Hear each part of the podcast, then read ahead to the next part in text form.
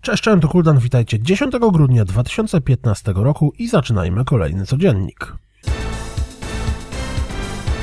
Light Dangerous Horizons pojawi się 15 grudnia na PC, dlatego też otrzymaliśmy zwiastun przedstawiający lądowanie na planecie. Free-to-play wersja Pro Evolution Soccer 2016 miała swoją premierę i w związku z tym pojawił się jej zwiastun. Gra jest dostępna na PlayStation 3 i PlayStation 4. DLC do The Sims 4 o tytule Spotkają się otrzymał premierowy zwiastun z piosenką. Brawlhalla, czyli coś co wygląda jak kreskówkowy dwuwymiarowy klon Super Smash Bros. pojawi się również na PlayStation 4. Również bowiem gra zmierzy także na PC.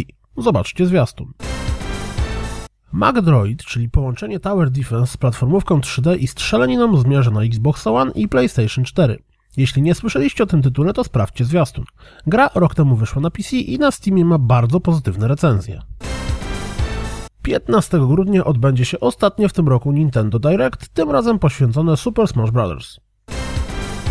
Wstępna premiera HTC Vive została ustawiona na kwiecień 2016.